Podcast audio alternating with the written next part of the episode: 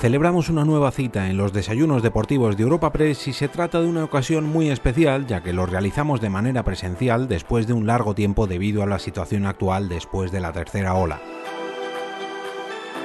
Es un placer para Europa Press, sobre todo para la sección de deportes, acoger al presidente de la Asociación de Clubes de Baloncesto, la ACB, Antonio Martín, en uno de nuestros encuentros informativos. A continuación, escuchamos al presidente de Europa Press, Asís Martín de Caviedes, inaugurar el evento dando la bienvenida al invitado de este desayuno deportivo.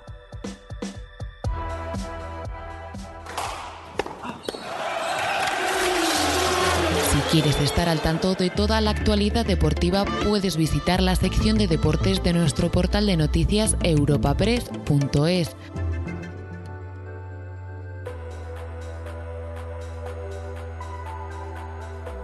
Buenos días a todos, a todas y bienvenidos a este desayuno que no es desayuno, pero que nos hace una gran ilusión porque de alguna forma nos volvemos a ver las caras después de esta tercera ola. Yo creo que nos hace mucha ilusión que estéis, de verdad. Bienvenidos todos en nombre de Papres y querido Antonio, tú eres el protagonista hoy. Voy a hacer una breve reseña curricular tuya, pero antes voy a saludar como no menos, a la presidenta del Consejo Superior de Deportes, querida Irene. Gracias, de verdad, por estar con nosotros.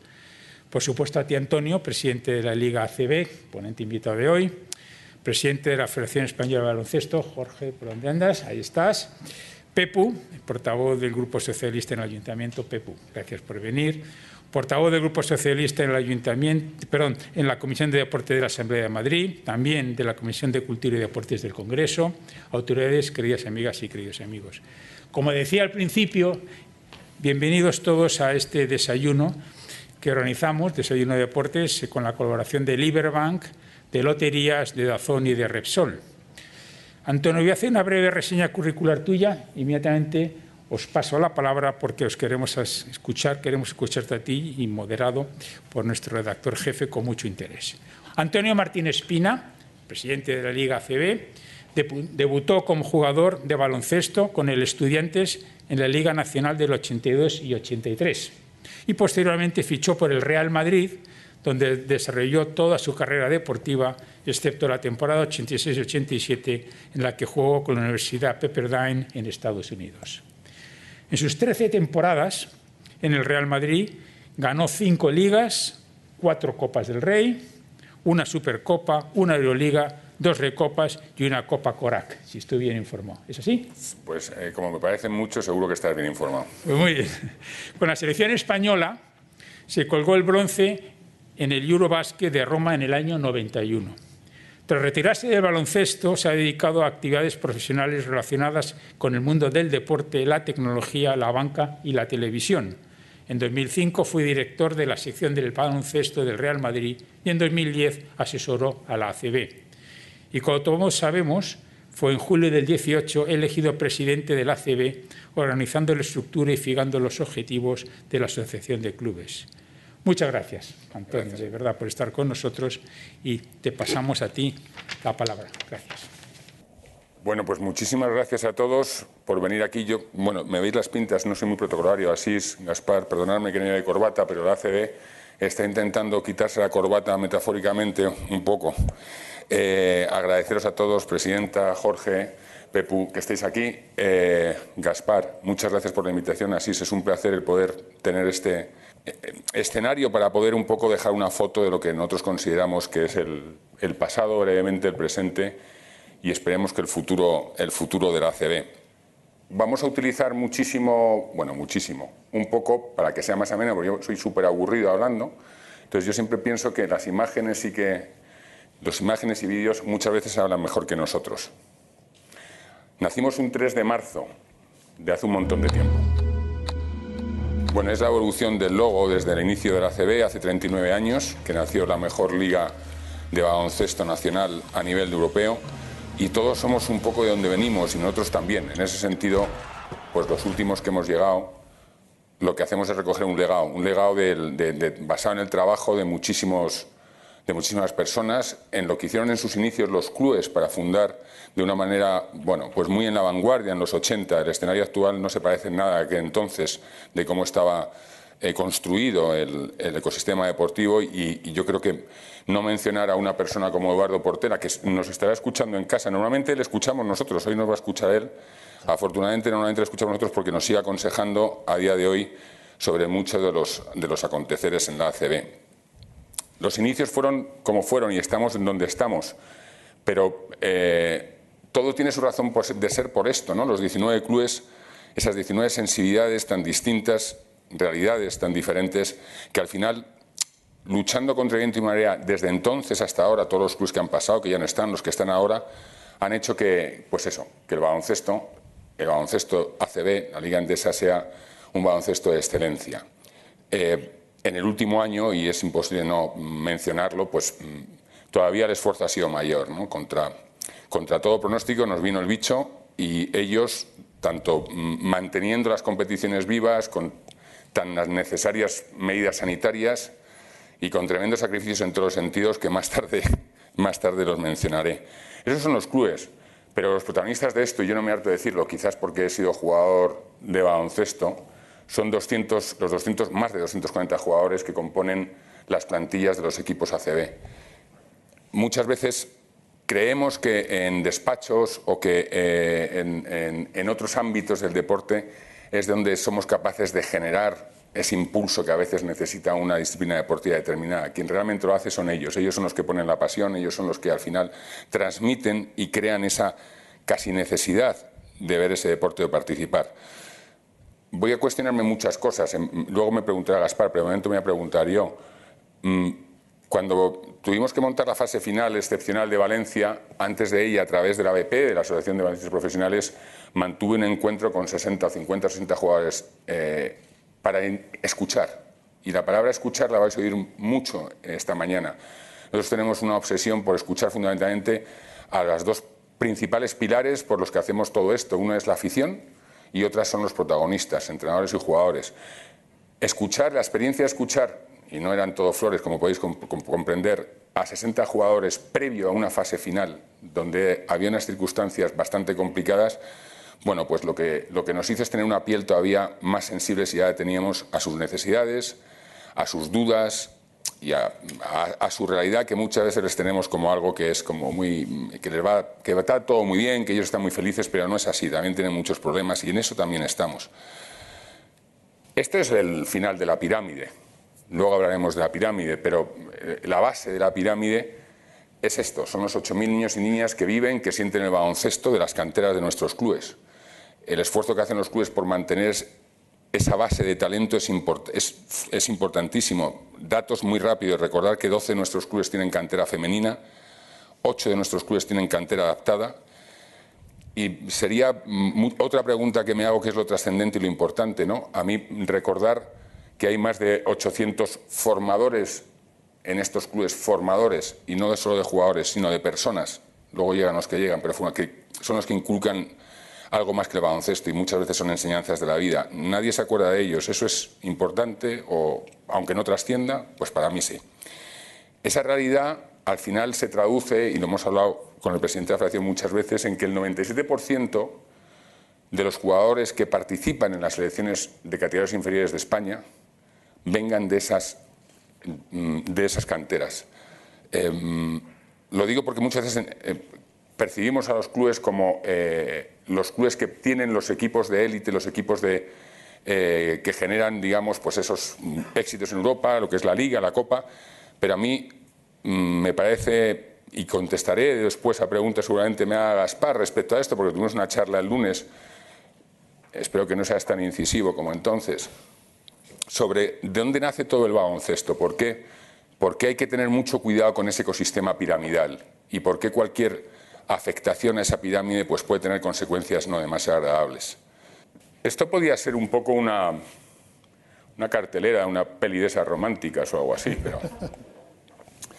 Jorge, agradeceme que hemos cogido nuestro mejor perfil. El equipo de comunicación ha hecho un esfuerzo para sacarte lo mejor posible.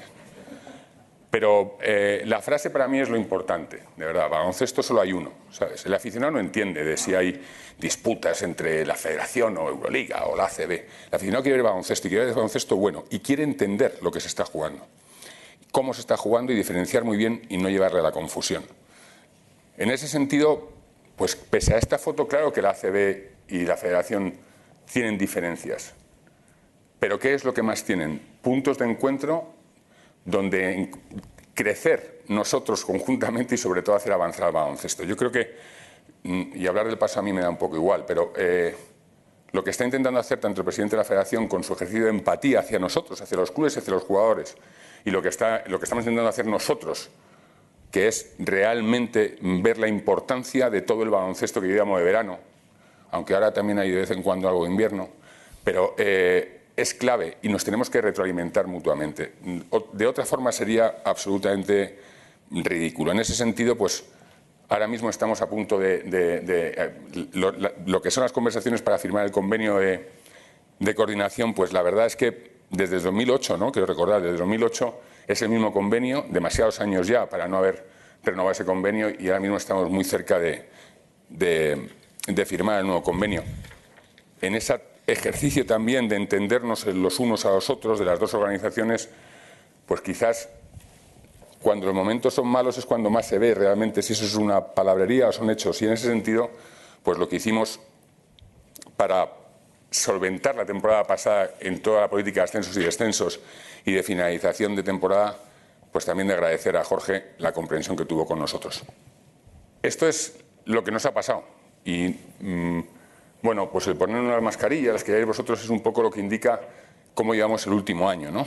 Yo creo que el contexto actual, la realidad que nos toca vivir, ha hecho que este bicho nos ponga las pilas a todos, a la sociedad y a la organización de la CB, por supuesto. Desde marzo del 2020 nos está machacando este bicho e intentamos todos, todos los que estamos involucrados en el deporte, eh, bueno, pues negociarlo lo mejor posible. Quiero hacer un. Es muy rápido lo de, volver a, lo que pasó al principio. ¿Por qué pongo esta, esta slide de lo que fue la burbuja? Bueno, la burbuja fue. No tiene importancia, se habla mucho de ella, pero quizás lo más importante fue la toma de decisiones en un momento en que la incertidumbre, el no tener nada con lo que comparar, no haber existido nunca algo que se había hecho así en ningún otro deporte y tener que crear esto, bueno, pues eso es quizás el mérito más grande que ha habido por parte de los clubes de aceptar tanto el cambio de competición, el cambio de calendario, aceptar unas normas, unas reglas absolutamente distintas y que unánimemente los 18 clubes entonces le dieran el visto bueno. Eh, ¿Por qué? Porque había 12 que entraban, 6 que no, y de alguna forma todos apoyaron esto. ¿Hubo tensiones? Pues cómo no va a haber tensiones en una situación en la que estábamos cada uno en nuestra casa, no podíamos salir, teníamos que organizar una competición que no sabíamos si podíamos hacerla o no, y teníamos que crearla por si se podía hacer, y había unos que se veían más beneficiados y otros. El acto de generosidad de los clubes otra vez fue, fue enorme. Agradecer desde luego a la ciudad de Valencia, a Valencia Basket, el club, pues todo lo que hicieron para que esta burbuja funcionara, mm, más allá de lo que pudimos hacer nosotros. No mencionar el tema del para mí los médicos fueron una de las claves. ¿no? La Asociación de Médicos es la que nos ayudó a crear esa especie de paraguas protector, donde tuvimos la fortuna de no tener ningún positivo, de que fuera todo bien. Y, es otra vez las que están eh, muchas veces en el backstage, detrás de la escena, pero que para mí son más protagonistas que nosotros. Los jugadores también. ¿Por qué? Porque estaban confinados en casa durante no sé cuántos meses. Y les dice la organización de la liga que les vamos a meter 21 días otra vez encerrados pero encerrados de verdad, de un hotel a lo que es la cancha de juego. Bueno, todos los sabéis muchos de vosotros lo que es la tensión de competir y de no tener un momento de esparcimiento. Intentamos de alguna manera conseguirlos. Bueno, mm, pese a todo, tener restaurantes que para ellos estaban libres de COVID, reservados para ellos, el que fueran al oceanográfico, que les encantó, pero para ellos fue muy duro y agradecerles también el esfuerzo. Deportivamente fue, había dudas, porque decían, bueno, a ver si los equipos están en forma con una pretemporada tan pequeñita. La verdad es que fue un nivel altísimo y con una final decidida, bueno, pues como le gusta a los aficionados, en el último, en el último segundo. Después vino el verano y tuvimos una especie de tregua, ¿no? Pese a que había ya sensación de que podía ser peligroso, y perdonad que hable tanto de, del COVID, pero bueno, teníamos una especie de tregua. Hicimos la Supercopa Endesa, eh, eh, CD Gran Canaria y, de Canarias que diga, y, el Cabildo nos ayudaron a montar otra vez un torneo con cuatro equipos mm, donde tampoco hubo sobresaltos, que para mí, y lo habéis escuchado más de una vez, era la prioridad en cada una de las competiciones o, eventos que hacemos y no hubo sobresaltos. Quizás de lo que más contentos estamos a día de hoy como evento es en haber sacado la Copa del Rey cuando ya no había burbujas, cuando había que medir mucho lo que, eh, cómo lo hacíamos. Ha sido el último evento en Madrid. Bueno, mm, la pregunta otra vez, ¿cómo celebrar el torneo de las aficiones en las aficiones? Y esto es lo que más nos costaba. O sea, de hecho, mm, eh, la gente estaba un poco como casi negativa, ¿no? O sea, la naturaleza, el, ADN de esta competición no va a estar. Bueno, lo que intentamos es crear un evento muy audiovisual, que la gente que estaba en casa lo disfrutara como evento de entretenimiento, no solo de baloncesto, y, que se intentar hacerles partícipes. ¿Cómo? Bueno, pues con la pantalla esa de 32 metros por 3 que, pusimos ahí en, eh, en la grada, lo que hacíamos es que ellos pudieran participar y sentirse protagonistas animando a sus, a sus equipos. ¿no? Eh, ¿En qué se tradujo esto? Bueno, pues hubo 17 millones de, o sea, un 17% perdón, de, audiencia más que la del año pasado, que la Copa del Rey del año pasado, y todas las interacciones pasaron de los 20 millones eh, en redes sociales con nosotros. Bueno, la gente estaba siguiendo la Copa del Rey. Para nosotros era importante. Y sobre todo que que hubiera el escenario B, que es no celebrarla como hubiera sido. Yo ese no lo contemplo. Después de esos eventos hay una cosa que mm, para mí es la más importante quizás, y es, desde septiembre estamos manteniendo, como otros deportes, la Liga Endesa viva, con 210 partidos disputados. Eso es el 87% de todos los que, se, que se podían disputar, eh, y solo esa incidencia de, por el COVID de no disputa de partidos, que se recuperan antes del, en, el próximo mes. Bueno, yo en eso estoy súper... Mm, orgulloso de la labor que ha hecho nuestro coordinador médico, el doctor Luis Serratosa, con los médicos de cada uno de los clubes, porque al final son ellos los del día a día y si ellos no respetan al máximo el protocolo aprobado tanto por CSD como por Ministerio de Sanidad para poder llevar a cabo esto, pues eh, no tendríamos la competición tan viva y, tan, y, en, las fechas tan, tan ajustadas como están. Todo eso que se ha hecho no... Eh, bueno, Cuesta decirlo, ¿eh? pero llevamos un año sin público. O sea, un año sin el motivo por el que todos nosotros hacemos esto, para que disfrute el público. Y en presencialmente el baloncesto es un deporte pues, que tiene mucho de, viveza y ver los, campos vacíos pues, generan lo que generan. Un año sin público, para hacerles una idea, significan que hemos dejado de asistir a las canchas más de 2.165.000 personas en lo que va de temporada. Todavía resta temporada. Si hacemos un cálculo, bueno, pues muy sencillo matemático y ponemos un precio medio al ticket, más o menos ustedes se pueden hacer idea del impacto en los ingresos por ticketing que genera esta falta de público. A mí me gusta eh, diferenciar un poco las dos ligas profesionales, una es el fútbol y otra es el baloncesto. El impacto del ticketing en una y en otra pues son eh, absolutamente distintos, ¿no? Y yo creo que es importante remarcarlo.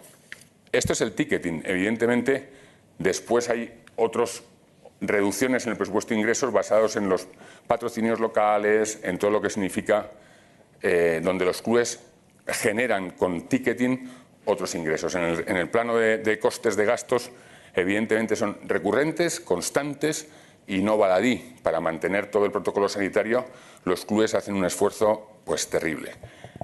¿Esto en qué se traduce? Bueno, pues la media es un 23% solo en ticketing de reducción de ingresos. Algunos clubes llevan al 40% del presupuesto de ingresos totales.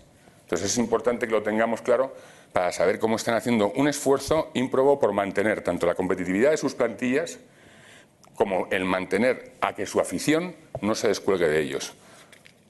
estamos nosotros, nuestra nuestra obligación como ejecutiva es proporcionarle las ayudas que podemos eh, conseguir en ese sentido, como cualquier otra empresa en la sociedad, a nivel, da igual, industrial, cultural, pues buscaremos todas las ayudas posibles, tanto a nivel privado, para que esa tensión de tesorería, esa tensión de caja se alivie hasta que esto se normalice, y también a nivel público. Y eso, sin, por supuesto, sin ponernos rojos. Bueno, vamos a pasar a lo que yo creo que es más dónde queremos ver la ACB, ¿no? Y, esa palabra adaptarnos. Esta, no todo es evolución en la ACB. Para muestra un botón, esto es el declive de una persona. Entonces, eh, esto es comunicación, que me hacen estas gracias. Me las ponen en el último momento, el último día, para que yo tenga que hacer una gracia que no me hace ni jodida gracia, porque pues en el pelo, por ejemplo, se ve bastante. No solo en mí, ¿eh? en el director general José Miguel Calleja, en el secretario general Ángel Bordes también se ve un cambio de color parecido al de un pulpo. Con el paso de dos años y medio, solo dos o casi tres va a ser en julio. Nosotros intentamos adaptarnos a qué? Nos intentamos adaptar escuchando a lo que deciden las nuevas generaciones. Por eso trabajamos con nuevos canales, utilizamos nuevos lenguajes, porque si de otra manera nos vamos a quedar solos. Podemos ser muy puristas y ser la competición de baloncesto, pero yo creo que es que esto no, esto no, no tiene ningún sentido.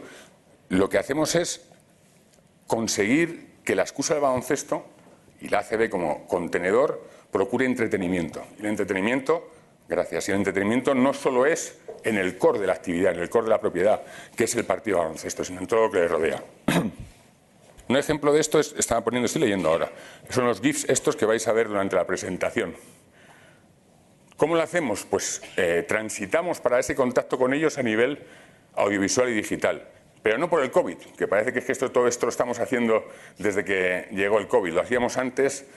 Eh, estamos siempre mm, constantemente los equipos, tanto audiovisuales, comunicación, marca, buceando en dónde está una plataforma mm, apta para nosotros y para poder contar las cosas como el público quiere.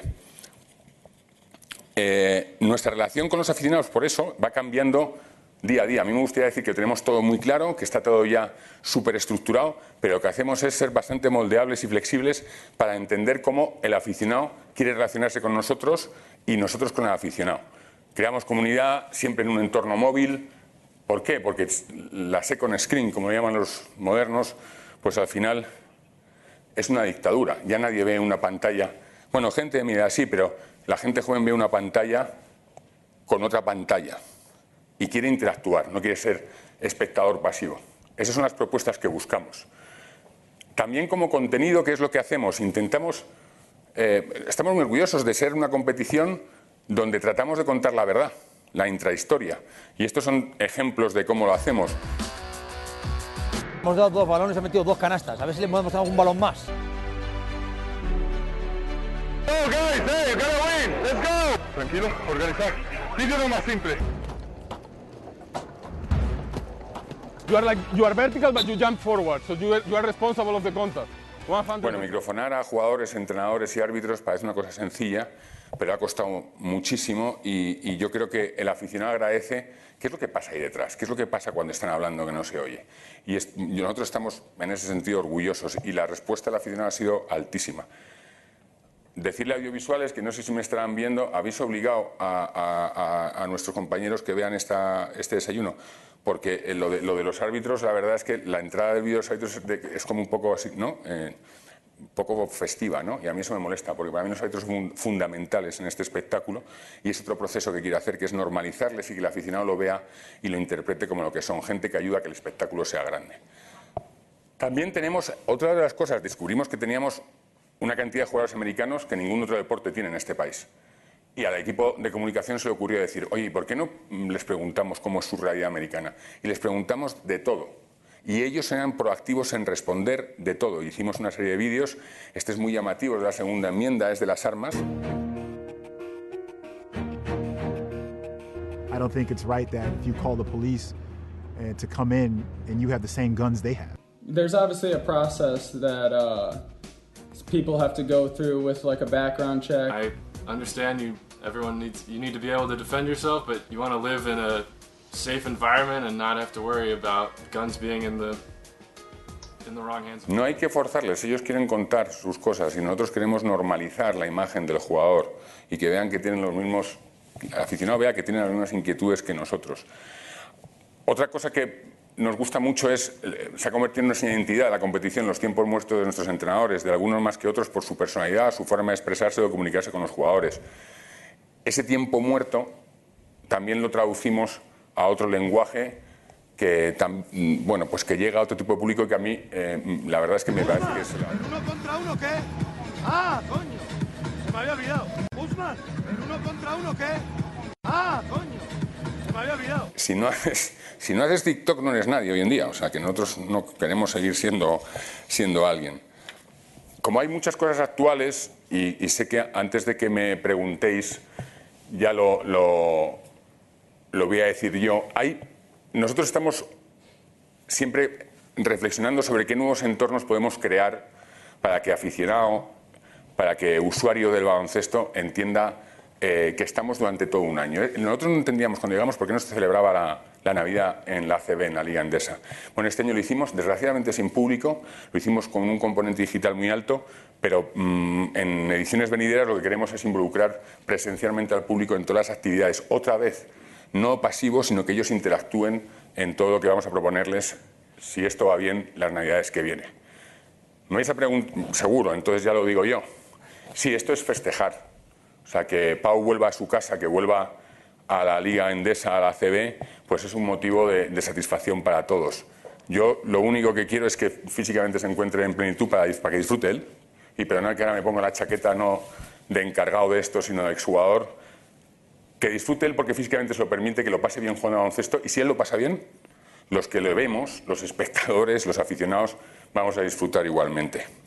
Quiero hacer un paréntesis para, como hablamos de pasado, presente y futuro, yo odio los peloteos y estas cosas que se hacen en estas presentaciones, pero sería tan injusto, y voy a explicar por qué, no mencionar a nuestros socios, a nuestros compañeros de viaje, y voy a explicar por qué. En el mes de marzo o abril, cuando yo estaba en mi casa solo y estábamos todos confinados y había ese nivel de incertidumbre, estos dos compañeros señores de viaje, en DS Movistar, mostraron todo su apoyo para que nosotros pudiéramos continuar tanto lo que sería una fase final como eh, la temporada que viene.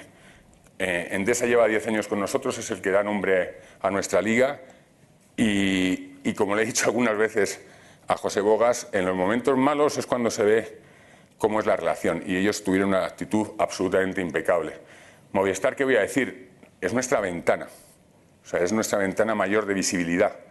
Eh, estar muchas veces a la altura del reto que ellos hacen en innovación, realización, producción, a nosotros nos cuesta, bueno, nosotros somos más espero que esto no, no cojan como titular. Somos más la cabra, el gitano y el tambor, entonces no somos tan grandes, desgraciadamente, ni tenemos tantos recursos, pero desde luego aprendemos de ellos muchísimo. Y la, mencionar al equipo de producción y sobre todo de realización en la última Copa del Rey, porque si la Copa del Rey se vio en las casas como se vio, pues es gracias a Movistar. En los momentos difíciles estuvo también como el que más, y ayudándonos y tranquilizándonos en un momento de incertidumbre. El resto de nuestros socios pues también tienen su importancia y quería aprovechar esta ocasión para agradecer aquí a todos los años que lleva con nosotros y siempre sin es el socio que no hace un ruido y que nosotros somos los que molestamos. O sea que también agradecérselo. Ponernos un poquito serios. Dentro, cuando llegamos a la ACB, hay palabras que yo odio, siglas que yo odio, que son la responsabilidad social corporativa. Nosotros no creemos mucho en eso, pero sí creemos que hay acciones que como contenido de entretenimiento y la palanca que supone la presencia, la autoridad de nuestros clubes y jugadores deberíamos utilizar.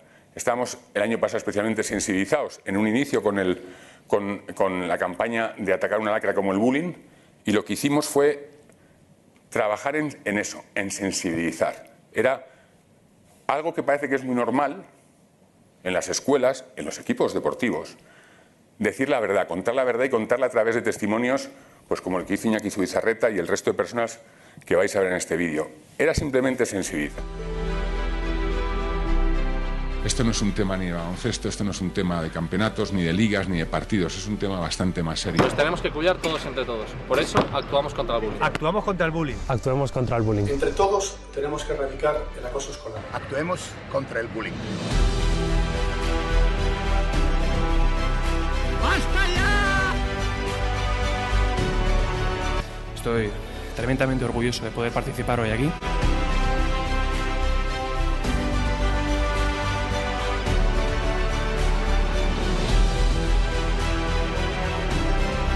Que lo fácil es reírse de los demás. Lo difícil es darle un abrazo a quien realmente lo necesita, porque un abrazo puede salvar una vida aunque no te lo Cerramos ese año, vino la pandemia y otra vez hemos activado en otro, con otro foco lo que es la campaña nuestra contra el bullying. Eh, mm, ¿Por qué? Porque NACE, que es la asociación con la que colaboramos, nos decía, y nosotros, le, mentira, nosotros le preguntamos, ¿por qué no vamos directamente a los culpables? ¿Por qué no somos, mm, hemos sensibilizado, pero por qué no vamos a la gente que hace el daño? Y a la gente que permite el daño, y a la gente que ríe el daño. ¿sabes? Y esta es la campaña que estamos haciendo para esta temporada. Va más hacia ellos y sobre todo que los niños entran como protagonistas, que para mí es lo más importante, a través de los colegios. Luego lo explico.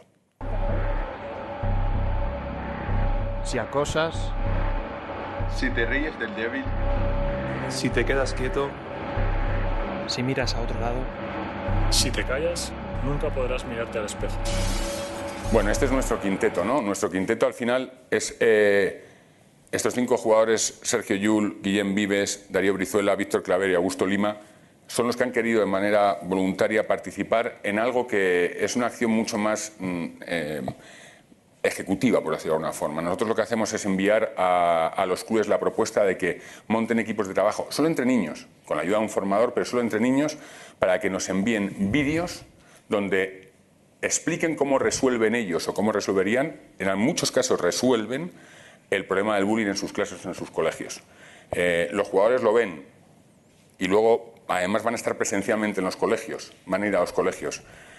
Bueno, yo creo que mm, es, no es un debe, es algo que te gratifica el poder utilizar, y perdonadme que use esa palabra, o usar la ACB, que usemos la ACB para hacer cosas como esta. Como veis, tenemos un montón de cosas y de frentes y las que no nos dejamos porque Gaspar me dice que no, que lo que digas tú no es interesante, que lo importante son las preguntas. Digo, bueno, vale, pues nada, pues yo acabo ya. Si tuviéramos que explicar hacia dónde queremos ir, o cuántos rebotes me he cogido yo más que cuando jugaba, de intentar confeccionar el vestido, de cómo queremos que sea la CB, el equipo que trabaja, todo el equipo, es un equipo grande y de gente que le pone mucha ilusión. Bueno, yo creo que, como lo intente explicar por palabras, va a ir peor. Esto es un poco lo que nosotros entendemos hacia dónde tiene que ir el baloncesto, igualando al entretenimiento. Eso es.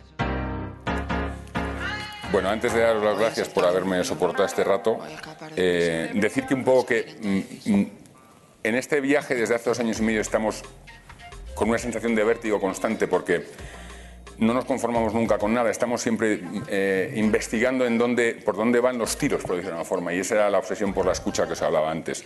Yo lo que espero que en este viaje, bueno, pues por lo menos en los próximos 12 meses estemos juntos y acompañéis y veáis y consumáis ACB Liga Andesa. Muchas gracias por vuestra atención.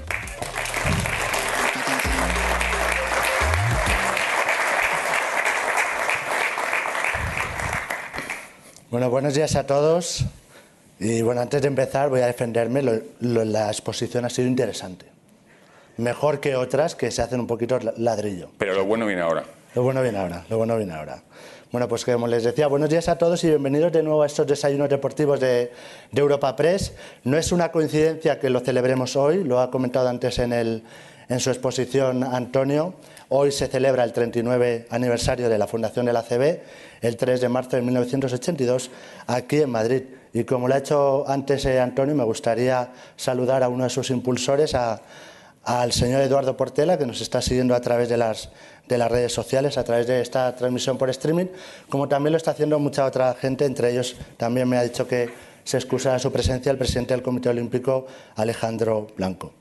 Eh, agradezco esta presencia virtual y también las de los aquí presentes y a usted que se estrene por fin en este foro. Ha estado muchas veces ahí abajo, así que ya le tocaba, le tocaba estar aquí. Le felicito por ese 39 eh, aniversario y por esta, por esta Copa del Rey, esa fase final que disfrutamos todos en Valencia. El otro día me comentó en, su, en la reunión que mantuvimos el lunes que la universidad le enseñaron que la gente solo atendía los 12 primeros minutos.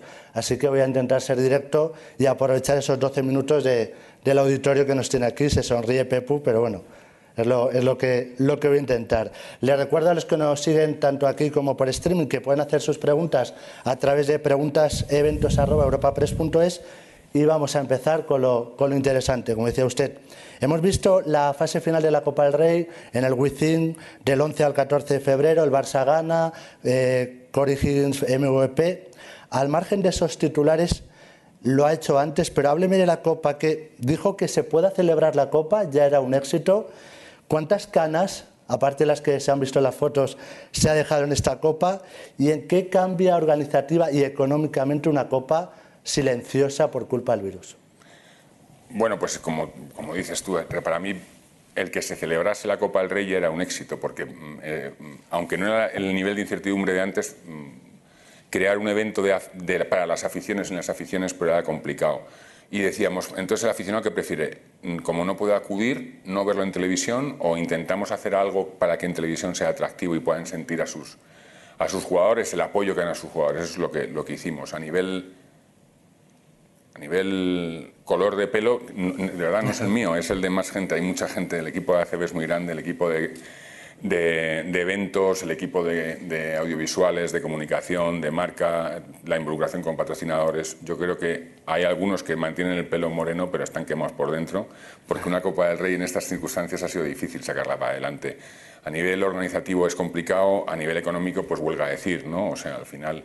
La generación de ticket de un evento de cuatro días en lo que son los abonos de Copa del Rey pues desaparece y, y tiene sus consecuencias para lo que es la, organización, sí, sí. Pero, ¿qué consecuencias, ya no solo económicas, que también, sino no económicas, tendría el no haberla celebrado? Pues sería bastante peor. Eh, lo, ha comentado también la presentación, eh, la no presencia de público eh, hablaba de, entre 23 y 40% de impacto en las entradas, pero ¿le han puesto números a, ese, impacto económico que ha provocado la pandemia en los clubes y también en la competición de la Copa del Rey? Sí, claro, hemos hecho un estudio y nos han ayudado los clubes porque hemos pedido la información para el impacto en cada uno de ellos, el acumulado y, ese estudio y ese, eh, sobre el impacto de reducción de, ingresos lo tiene también quien tiene que tenerlo. Eh, sí, es, quiero decir, a mí lo que más me sorprende es que los clubes hayan conseguido mantener un nivel competitivo con todo esto. Pero mantener un año a los clubes sin público, vuelvo a decir el baloncesto, en la generación de ingresos el ticketing es muy importante. Pues esto nos está llevando a que los clubes tengan una tensión máxima, una tensión máxima. Eh, circunstancial, bueno, y no circunstancial, ¿no? Entonces eso es lo que intentamos, intentamos solucionar. Pero, yo que soy de, letras mixtas... Hace una multiplicación. una multiplicación, sí, la han hecho y, son varios millones. en miles, varios millones de euros. Bueno, sí, varios, varios. Muchos. Bastantes. Vale. Eh, este fin de semana se celebra en el mismo escenario, en el Wizzing Center, la Copa de Rey Balonmano y va a haber 1.500 espectadores. Usted ya lo dijo en una carta abierta en diciembre en la que pedía la, presencia de 500 aficionados por partido. ¿Se sienten agraviados porque hay espectáculos como la, como la música, el teatro, que sí que tiene presencia de público y ustedes no, no la han podido tener?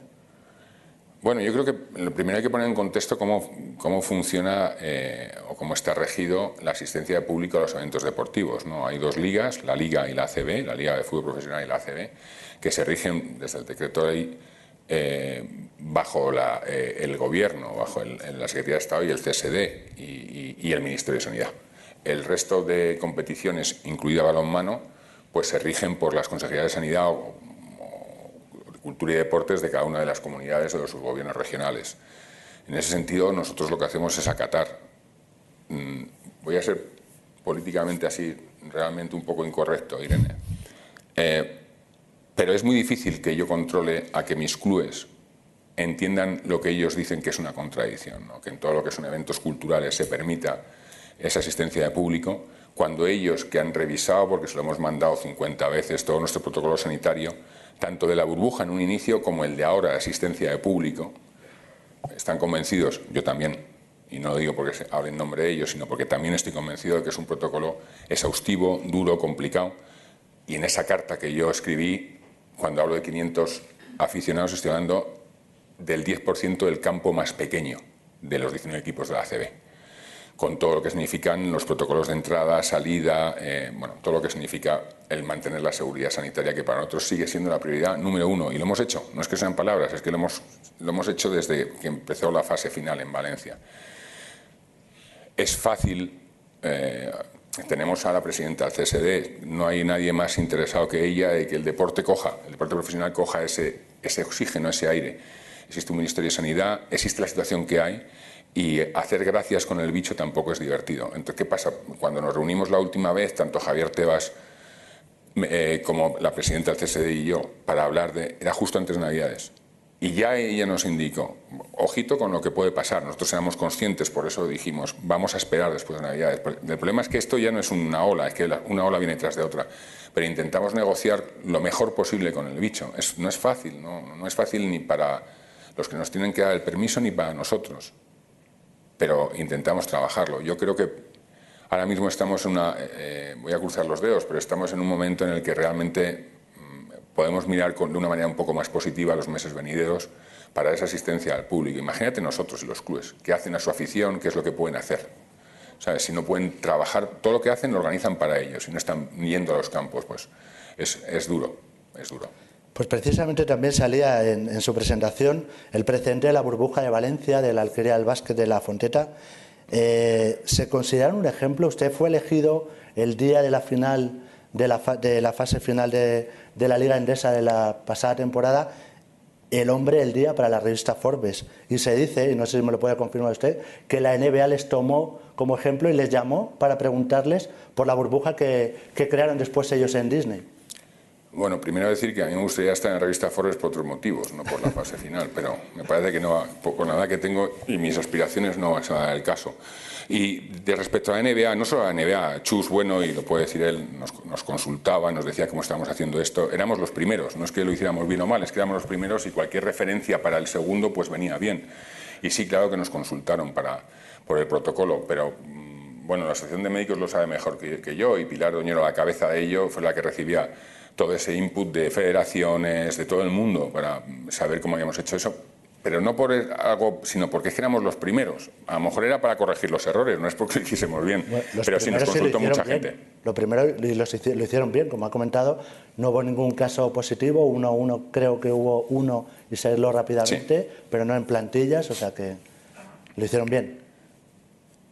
Lo, lo hicimos bien entre todos porque sin la disciplina de los jugadores, sin la generosidad de los clubes en algunas cosas y por supuesto con, con todo lo que lleva detrás la ciudad de Valencia y, y, la organización de Valencia Basket y nuestro equipo de trabajo, pues hubiera sido difícil. Pero sí, estamos contentos de cómo salió. Eh, lo hemos visto también en las imágenes, eh, en un GIF. Eh, a los periodistas nos gusta ponerles eh, carteles a las cosas y vamos a hablar del Barça y de Pau Gasol. Primero del Barça y después de Pau Gasol, de ese GIF que le comentaba. Eh, y ya se habla, de cambio de ciclo después de la forma en que ganó el Barcelona la Copa del Rey, de la forma en que lo hizo. El presidente de la CB, ¿qué piensa de, de esos titulares que, que, ponemos los periodistas, eh, de esos carteles de cambio de ciclo por parte del Barça respecto al Madrid y el ASO? ¿Qué pienso de los periodistas que ponen esos titulares o qué pienso del, del cambio, de ciclo? Mejor, mejor, mejor. De los periodistas mejor. No, no, mejor, no lo, no mejor lo del cambio de ciclo. Bueno, no yo en, en hacer, hacer adivinación en, en, en, estas cosas del deporte y de este tipo de deportes para mí es, es ridículo. O sea, hay unas realidades, el Barça ha hecho un gran equipo, eh, enorme, con mucho recurso y un equipo que con un entrenador que parece que lidera de la manera que tiene que hacerlo a todos sus jugadores pero es que esto es deporte, esto no se sabe. Entonces, yo no, es que no me atrevería, pero no por nada, ¿eh? no por nada. Si realmente me hubieras preguntado por hacer el ejercicio en el pasado, que es mucho más fácil, como los que asesoran en bolsa, si, si, si eh, me hubieras preguntado hace 10 años si el Real Madrid iba a tener un ciclo de éxito como el que iba a tener, pues también te diría que raro, ¿no? Porque el Barça está construyendo un equipo. Entonces, es complicado. Yo creo que adivinar cómo son los ciclos, cuándo acaban, cuándo empiezan, o si va a haber un ciclo, o va a ser alternativo, pues es, yo no me atrevería a decir nada. Y lo hemos visto en el GIF, como le comentaba, ¿qué impacto va a suponer la llegada de Pau para el Barça y para la Liga? Sí, antes de contestarte a eso que estaba pensando en la pregunta anterior, decirte que en los últimos tres años han sido tres equipos distintos los que han ganado la Liga Endesa, ¿no? Digo porque son miniciclos de un año entonces, ¿no? Son miniciclos, pero bueno, se habla del Barça y del Madrid. Y, ya, pero es que es Basconia, es Basconia, Valencia. El, el, claro, no, y Basconia y Valencia el campeón y, mm. y, el, y, el, Madrid va líder en la liga. Sí. Estos silencios son Estamos macabros. dando argumentos para lo contrario. Sobre la pregunta de Pau. Es, es un regalo, ¿no? Es un regalo, ya lo he dicho antes, al final que jugadores con, con, con ese carisma, jugadores insignes, posiblemente, y no es un tema menor, el mejor jugador de la historia baloncesto de este país, con 20 años de la historia en la NBA, vuelva a la liga, pues es importante, pero, pero a mí... Mmm, lo que me preocupa en ese sentido es que él, se, que divierte y que esté bien como para divertirse. Y eso es lo que no sabemos, que lo sabe él, que es quien tiene que saberlo, y su club y su entrenador, pero no lo sabemos. Bueno, igual el presidente de la federación, que vale más por lo que calla que por lo que habla, pues también sabe un poco su situación. Pero yo lo que quiero es que esté bien y que disfrute, y entonces pues disfrutaremos todos. ¿Y sueña con que los niños se pongan camisetas de Pau en lugar de la NBA, de, en este caso del Barça, y con que los medios de comunicación abramos con la ACB y no con la NBA? Pues sí, lo sueño. Pero a la vez de soñarlo, lo que está muy bien el ejercicio de soñar, está muy bien también el ejercicio de preguntarte por qué. ¿Por qué no se hace eso? Entonces, bueno, pues la ACB en ese sentido yo creo que tiene que entonar un poco, un, tenemos que entonar un poco un mea culpa, ¿no? De en qué momento existió ese pequeño, si no divorcio, separación, tanto para el aficionado, tanto para la prensa y sobre todo para que los jugadores no tengan que lo están pensando a tener, a mí se me caen las lágrimas, porque los jugadores de vez en cuando nos llaman ellos, yo creo que eso no había pasado nunca. Tener ese sentimiento de orgullo y de pertenencia hacia una liga, más allá que, por supuesto, primero ese, sentimiento de pertenencia a su club, pero que pertenecer a una competición y que les haga que te llamen y te digan, oye, gracias por esto, esto está muy bien, pues eso es nuestro trabajo fundamental, lo decía antes, ¿no? Trabajamos en dos ejes, uno es el eje mm, afición y otro es el eje protagonistas, ¿no? que son los equipos con sus jugadores, entrenadores, las plantillas. ese sentimiento de pertenencia a la competición es lo que tenemos que trabajar. Y entonces, entonces el jugador hablará, será nuestro mejor prescriptor. Y entonces el aficionado se pondrá la camiseta de Darío Brizuela o de Sergio Yul o de Víctor Claver. De todas formas, el peso de Pau es un peso potente. Importante. Bueno, ayer decía eh, Navarro, los premios nacionales del deporte, en el Palacio Pardo, que estaba eh, bromeando con, con Pau a ver si volvía él también. No sé si usted se lo ha planteado, volver a, a las canchas. Sí, precisamente acaba mi ciclo como presidente dentro de muy poco y el siguiente paso es entrar en una pretemporada de seis meses para volver a las canchas con Pau y con Juanqui. Mi, en mi mejor momento de jugar al baloncesto le llego a los, zapatos a ninguno de los dos, o sea que imagínate. ¿Y con, y con, Pepu de entrenador? Sí, con Pepu a lo mejor sí, porque este me daría minutos aunque no lo mereciera por la amistad que tenemos. bueno, volviendo un poquito a no a las bromas, a las preguntas, me extrañó, repasando los apuntes, que en el 30 aniversario del fallecimiento, desgraciadamente, de, tu hermano, de su hermano, que reclamara, hablando en una charla con Audi Norris, que creo que fue en un reportaje que hizo El País, eh, que se quejara un poco de que a, su hermano se le había maltratado en España. Eso leí. Eh, mi pregunta va por, por, otro lado. ¿Qué supuso, según usted, Fernando, o qué ha supuesto para el baloncesto español?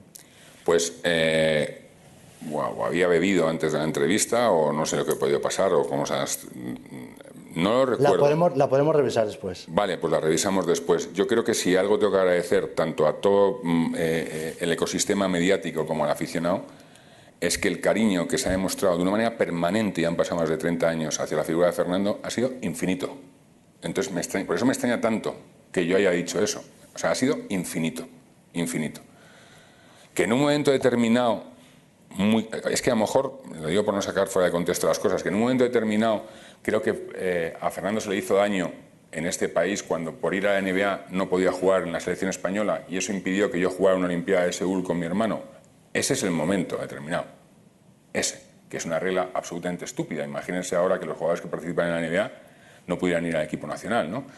Pues se pasó. Pero el resto de las cosas, yo nunca he sentido tanto respeto y tanta admiración constante, digo, con el paso del tiempo, porque las cosas a la gente se nos olvidan. Pero es que a Fernando no se lo olvida, ni ha pasado ya más de 30 años. Ahí precisamente, los que amamos el baloncesto, estábamos hablando antes de Pau, que es el mejor jugador español de toda la historia, pero el que derribó esa puerta, el pionero, desde luego, aparte de la plata que vino después, fue Fernando, en la NBA. O sea, no se puede entender el, baloncesto, incluso europeo, sin esa puerta que derribó tu hermano. Sí, bueno, sí, derribó una puerta y además en un momento en el que es que no era, no era baloncesto, ¿no? Era el país, era la sociedad, eran los 80 y no, no quiero ponerme nostálgico, pero era, era un escenario absolutamente distinto al de ahora, con lo cual ese tipo de derribamientos de puerta eran todavía más, entre comillas, necesarios. Necesarios para que hubiera un sentimiento de orgullo de la, de, la juventud, de los jóvenes, por, por ciertas personas que, como dices tú, que saltaban, bar, que saltaban barreras, ¿no? Eh, yo creo que además Fernando trascendió un poco su condición de jugador baloncesto y se convirtió en un personaje, ¿no? Y eso significó mucho. A nivel baloncesto yo creo que para la carrera tan corta que desgraciadamente tuvo, pues la huella que dejó es impresionante. No le quiero poner un aprieto, pero usted fue responsable, hemos visto por ahí a Juan Carlos Sánchez y a, y a Emilio Butragueño del Real Madrid, fue responsable de la sección de 2005-2009 dele un consejo a Juan Carlos, dígale si tiene que renovar ya o no a ese señor que es el mejor entrenador en los últimos 30 años del Real Madrid. Sí. Vale, luego le voy a hacer otra pregunta también al presidente del Europa Press. ¿Ah, sí? para ver si tiene que renovarte a ti. O, Eh, o a me- lo mejor es mejor un cambio de aire. Las caras nuevas siempre dan frescura. Bueno, no sé, eso no lo tengo que preguntar yo. Pero, ¿y la, y la respuesta? La respuesta es que bastante tengo yo con lo mío eh, como para opinar sobre lo que tiene que hacer Juan Carlos Sánchez Lázaro con la renovación de su entrenador. A, a- a los dos, por, de- ya que vaya de, que vaya, eh, les doy la enhorabuena por, eh, como decías tú antes, por esos 10 años de éxitos que han tenido. Han, han posicionado al Real Madrid otra vez en el ecosistema de baloncesto en un sitio privilegiado. Pero vamos, si tengo que dar consejo yo, pues bien, vamos. Bueno, pues dejamos, no preguntamos ninguno y ya está, ¿no? No. Bueno, me la he devuelto, me la he devuelto. Alternativa a los grandes, eh, pese a los cánticos recurrentes que se oyen en las canchas, a veces en la Copa del Rey, del dominio del Barça y del Madrid, pues lo hemos comentado antes, ¿no? Está el competitivo Vasconia Ivanovic, que ha sido campeón, campeón de Liga, el Valencia Basket hasta hace poco de las 12 victorias seguidas, el Lenovo Tenerife de la mejor temporada de su historia con un jovenzuelo como Huertas, el Movistar Estudiantes de JJ Barea, el Burgos de John Peñarroya. ¿Qué le dice a esos escépticos que hablan de ese dominio que hemos, hemos aportado datos que no es tal de los dos grandes? Que vean la liga, que vean, que vean la liga endesa. Sí, sí, aquí las sorpresas a cada jornada hay sorpresas. eh, no, eso de que se hablaba antes, en un momento, en una época de los matagigantes y tal, ya no, es, ya no se habla. La prensa ni nosotros hablamos de los matagigantes porque pasa toda, ya es normal, pasa todas las semanas. Y sí, las alternativas eh, son eh, sanas siempre, por eso te decía que en los últimos tres años han sido tres equipos de ACB los campeones de liga, pero desde luego lo que para mí es muy sano es que los que mm, realmente están siempre arriba de la tabla cada vez tienen que hacer más esfuerzos para estarlo. Es, es complicado y tienen que competir cada semana. Eso, hacen que, eso a mí, que es lo que me interesa, hace que la competición tenga el valor que tiene, que es la competición más importante a nivel nacional de Europa. Bueno, me ve aquí de vez en cuando trasteando con el móvil, pero es que estoy eh, mirando las preguntas que me están enviando. Entre ellas hay una que, que me formula Irene Aguiar de Iosport y me pregunta por sus relaciones. Hemos visto casi matrimoniales, maritales con, con el presidente de... ¿No? ¿Tanto no? Bueno, de acercamiento de, con el presidente de la Federación Española de Baloncesto. Después de la firma del acuerdo del pasado agosto, que lo ha comentado usted, de la Liga 19, un ascenso, un plan de ayuda de un millón, ¿Cómo califica las relaciones actualmente con la Federación y si se puede dar por zanjada ya esa guerra que había anteriormente el baloncesto? Bueno, yo el pasado, eh, cu- cuando, no estábamos nosotros, no, hablo porque como no conocía las circunstancias, pues prefiero no opinar. De lo que es el presente, la, la relación es la que tenemos, yo creo, que es obligada entre eh, las dos mm, patas que conforman el baloncesto, las dos patas finales, la federación, que es el paraguas donde va todo el baloncesto, y la liga profesional, que es donde tiene una visibilidad durante todo el año. Mm, eh, los jugadores son los mismos, no nos equivoquemos. eh, al final esto no es que haya, es que son los mismos. Y el público normalmente es el mismo. Y eso es lo que hemos entendido Jorge y yo. Creemos que hay muchas más maneras de, de encontrar esos, esos lugares de, de cercanía para, para ayudar al baloncesto, para no generar más mm, dificultades de las que entraña en sí mantener muchas veces este ecosistema, tanto el baloncesto federativo como lo que es el baloncesto profesional de ACB, y en eso trabajamos. Claro que yo, como decía antes, en la exposición tenemos diferencias y Jorge ve cosas buenas y malas que hacemos y yo puedo opinar en que algunas son mejorables. Pero desde luego es que si no hay comunicación es, es complicado que esto mejore Bueno. y enconarse en posiciones nunca, nunca valió para nada. Bueno, en una relación matrimonial también hay problemas, o sea que puede ser matrimonial. Sí, entonces esta es mejor relación, valorándolo así. Lo que sí que ha dicho es que eh, al seres jugadores que tienen una piel parecida y que eso a lo mejor les ha acercado más. No lo sé, no lo sé. Cuando muchas veces eso no lo sé. Que, que yo, o sea, quiero decir, yo no di un valor, como, o sea, como, como encargados, dirigentes, ejecutivos de, de competiciones, organizaciones, yo no di un valor extra al haber sido exjugador. O sea, el- la misma persona que estábamos hablando antes de Eduardo Portela, que fue un generador de todo esto con los clubes a su lado, Sí, jugó al baloncesto, pero Eduardo, per- permíteme, pero no fuiste alguien que destacara mucho como jugador. Eh, David Stern, mm, tampoco creo que. Yo no, no, no creo que un- Entre nosotros para entender ciertas cosas, por ejemplo, de jugadores, de dinámicas, de calendarios y demás, sí, porque lo hemos vivido. Pero quiero decir, no es necesario. ¿no? no es necesario haber jugado baloncesto para entender bien cómo es, este, cómo es esta industria, cómo es este negocio y cómo es el día a día de esta competición. Lo ha mencionado también en su discurso. Eh, me gustaría que le pusiera una fecha a, ese, a esa firma o aproximada a esa firma del convenio de coordinación que tienen pendiente con, con la Federación Española de Baloncesto. Pues no lo sé, pero yo me atrevería a decir que, que, que no va a llegar la, la, primavera, ¿no? O a lo mejor recién empezada la primavera tendremos firmado el convenio. Sí, estamos, estamos prácticamente en todo ya hablado, dialogado. No se puede decir ni que flecos, o sea, que quedan un par de cosas nada más. Dentro de ellas está, se ha hablado también de la firma del tercer extracomunitario, que va incluido en, una, en un contexto mayor de más jugadores, más jugadores que puedan jugar la selección.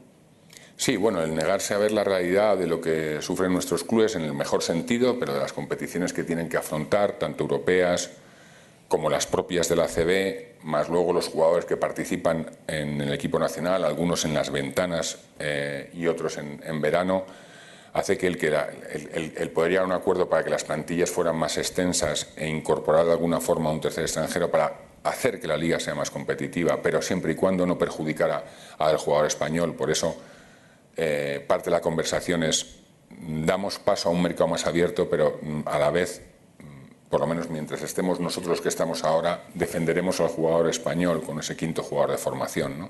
ese quinto jugador de formación es el que te permite, el que te da el pasaporte para incorporar en esa plantilla más extensa a un tercer extranjero, un tercer americano. Estaba esperando que viniera la secretaria de Estado para el Deporte para que escuchara la respuesta sobre lo que voy a preguntar.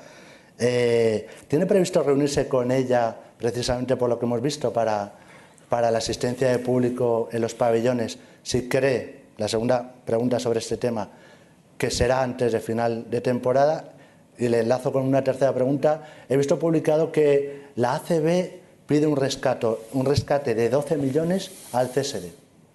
Vale, pues vamos por partes, si te parece. Eh, la reunión y la comunicación con el CSD eh, no es de cuando en cuando, es bastante más habitual. Afortunadamente nos echan una mano para, para poder sacar todas las competiciones, para poder ayudarnos a, a empaquetar todo lo que nosotros hacemos y también hablamos del público, por supuesto, no es la primera reunión ni la primera conversación que tenemos y la próxima, por decirlo de alguna forma, o sea, la de recuperar el estatus de la última conversación oficial que tuvimos en, antes de Navidad, quiero recordar, es en breve, sí, en, muy, en un espacio muy breve, no hablo ni de semanas. Y sí, pero el diálogo es, es, continuo, tanto para el público como otras cosas. Respecto al rescate, esa noticia que yo también leí. Antes, lo del público, si piensa que puede haber público antes de final de temporada. Bueno, no es que pienses que lo deseo. Lo deseo.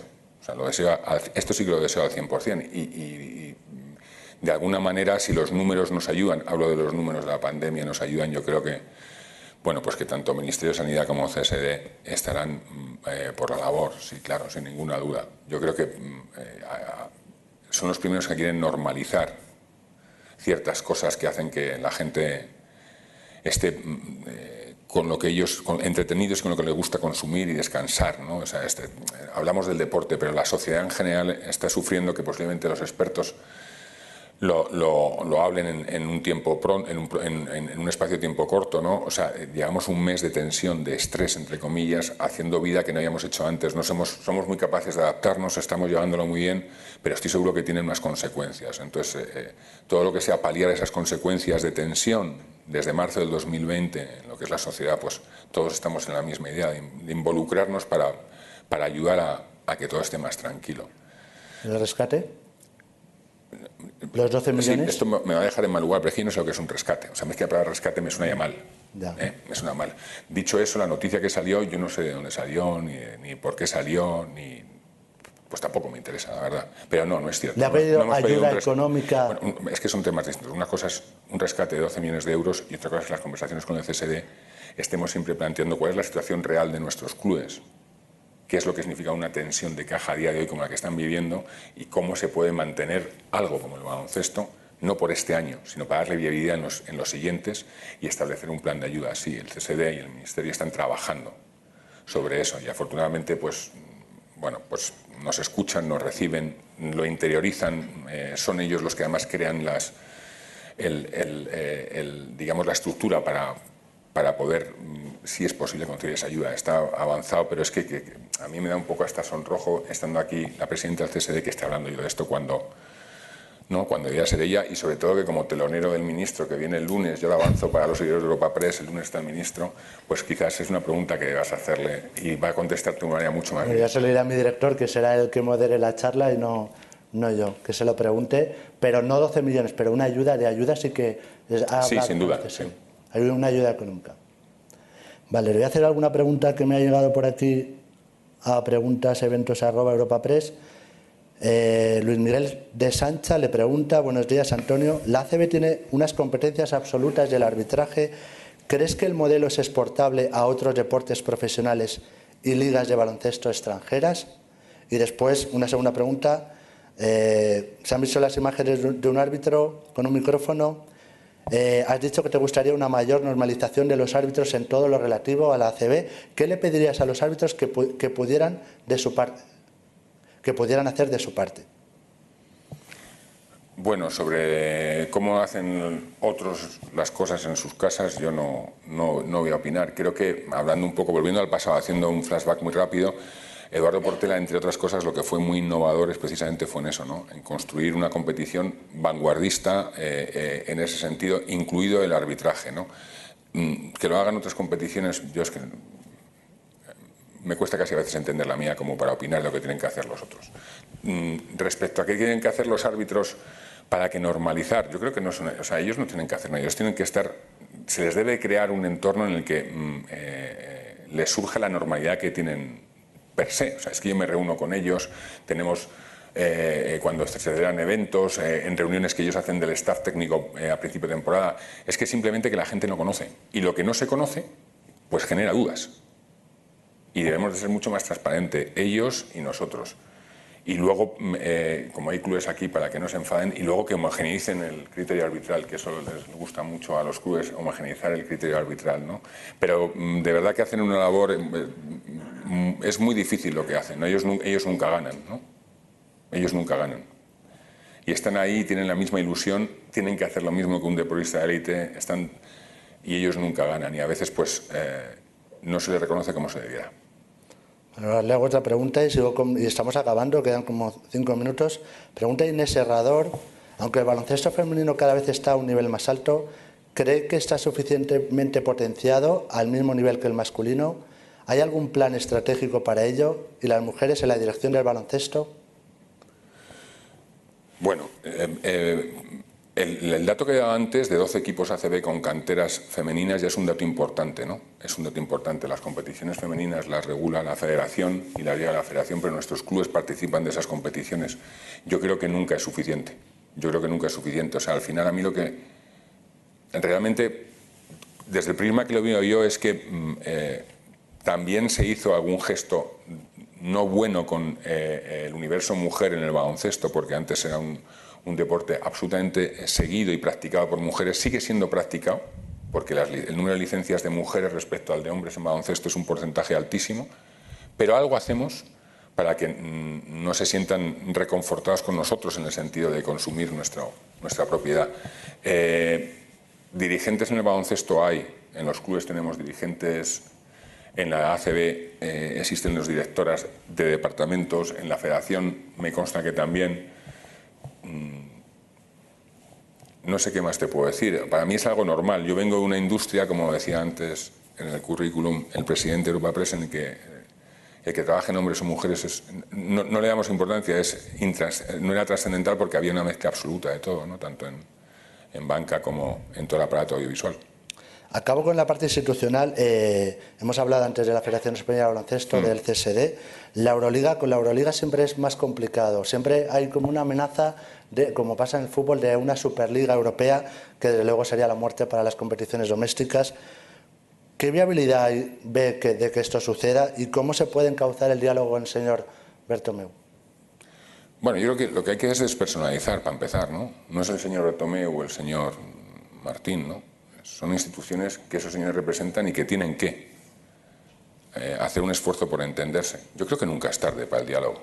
Nunca, nunca. Y creo que en este caso estamos obligados a entendernos. No solo Euroliga y, ACB, también FIBA, también Federación Española de Baloncesto, creo que es, es, es, es muy importante que nos entendamos y que intentemos sentarnos en una mesa para debatir cuál es la, el modelo de convivencia de las diferentes competiciones. La ACB quiere una, Euroliga superpotente, superpotente, que sea una competición espectacular. También reconoce que si es espectacular es porque todo lo que hay en Euroliga a nivel equipos nace mucho de la ACB, por no decir al 100%. Entonces es, es lo que hablaba antes de la pirámide. Destruir esa pirámide, tú lo has dicho, destruir las competiciones domésticas. Yo creo que no se quedaría ahí, ¿no?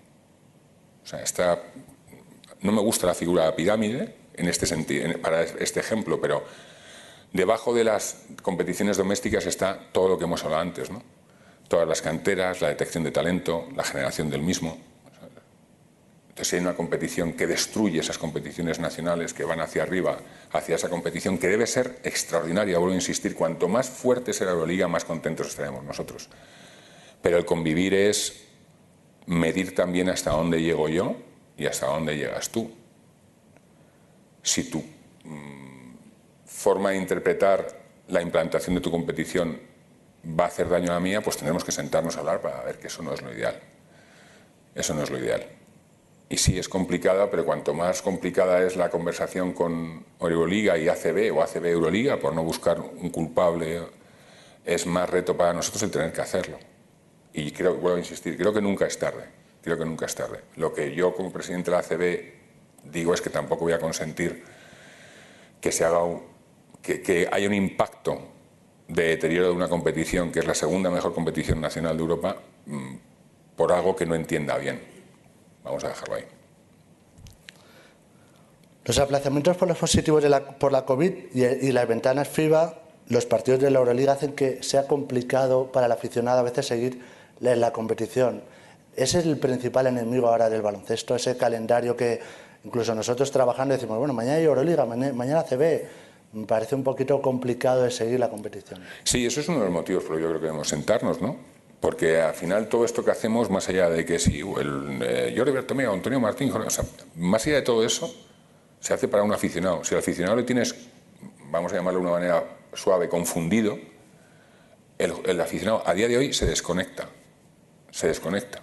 O sea, la oferta de entretenimiento es tan grande, es tan salvaje y se consume, los hábitos de consumo audiovisuales y no audiovisuales están en plena transformación como para no ayudarles a que sea entendible cada uno de los productos y que lo puedan enmarcar y que sea muy fácil identificarlo cuando ellos lo ven.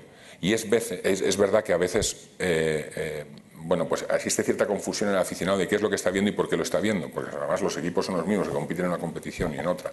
Sí, tenemos que a, solucionar eso. No es que sea un enemigo, pero es algo que, que, incomoda, que incomoda y sobre todo que va en contra de, del interés para los que trabajamos, ¿no? que es el público. Estamos acabando, como decía, eh, lo comentaba antes, eh, los ponía en pantalla, estos desayunos no sería lo que son si no fuera por nuestros compañeros de viaje, los patrocinadores, tampoco el baloncesto. Eh, con Movistar renovaron en septiembre pasado hasta 2023. ¿Cómo van las negociaciones con el retail sponsor, con Endesa?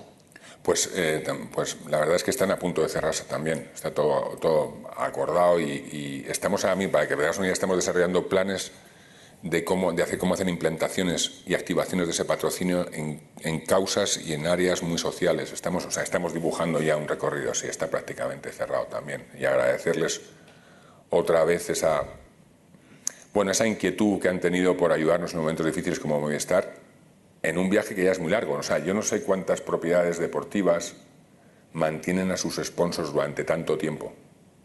¿Sabes? Nosotros podemos hacer algo bien, pero desde luego si no fuera por el interés tanto de Movistar como de Endesa de mantener esa apuesta por el territorio baloncesto, pues...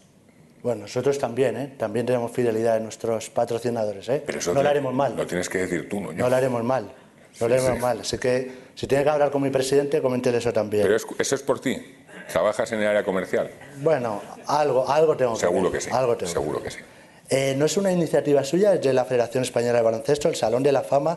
¿Le ha dicho Jorge cuándo, cuándo se va a retomar? Porque quedó en suspenso el ingreso, el ingreso de los eh, Navarro, Epi, Corbalán, también estaba su hermano, Sabonis, Andrés Montes, y no sé si le ha, le ha comentado usted algo de mi candidatura para para entrar en el Salón de la Fama? Yo creo que tienen que hacer un Salón de la Fama de los periodistas. Los periodistas. Y va a sí. haber leches, ¿eh? Va a entrar ahí.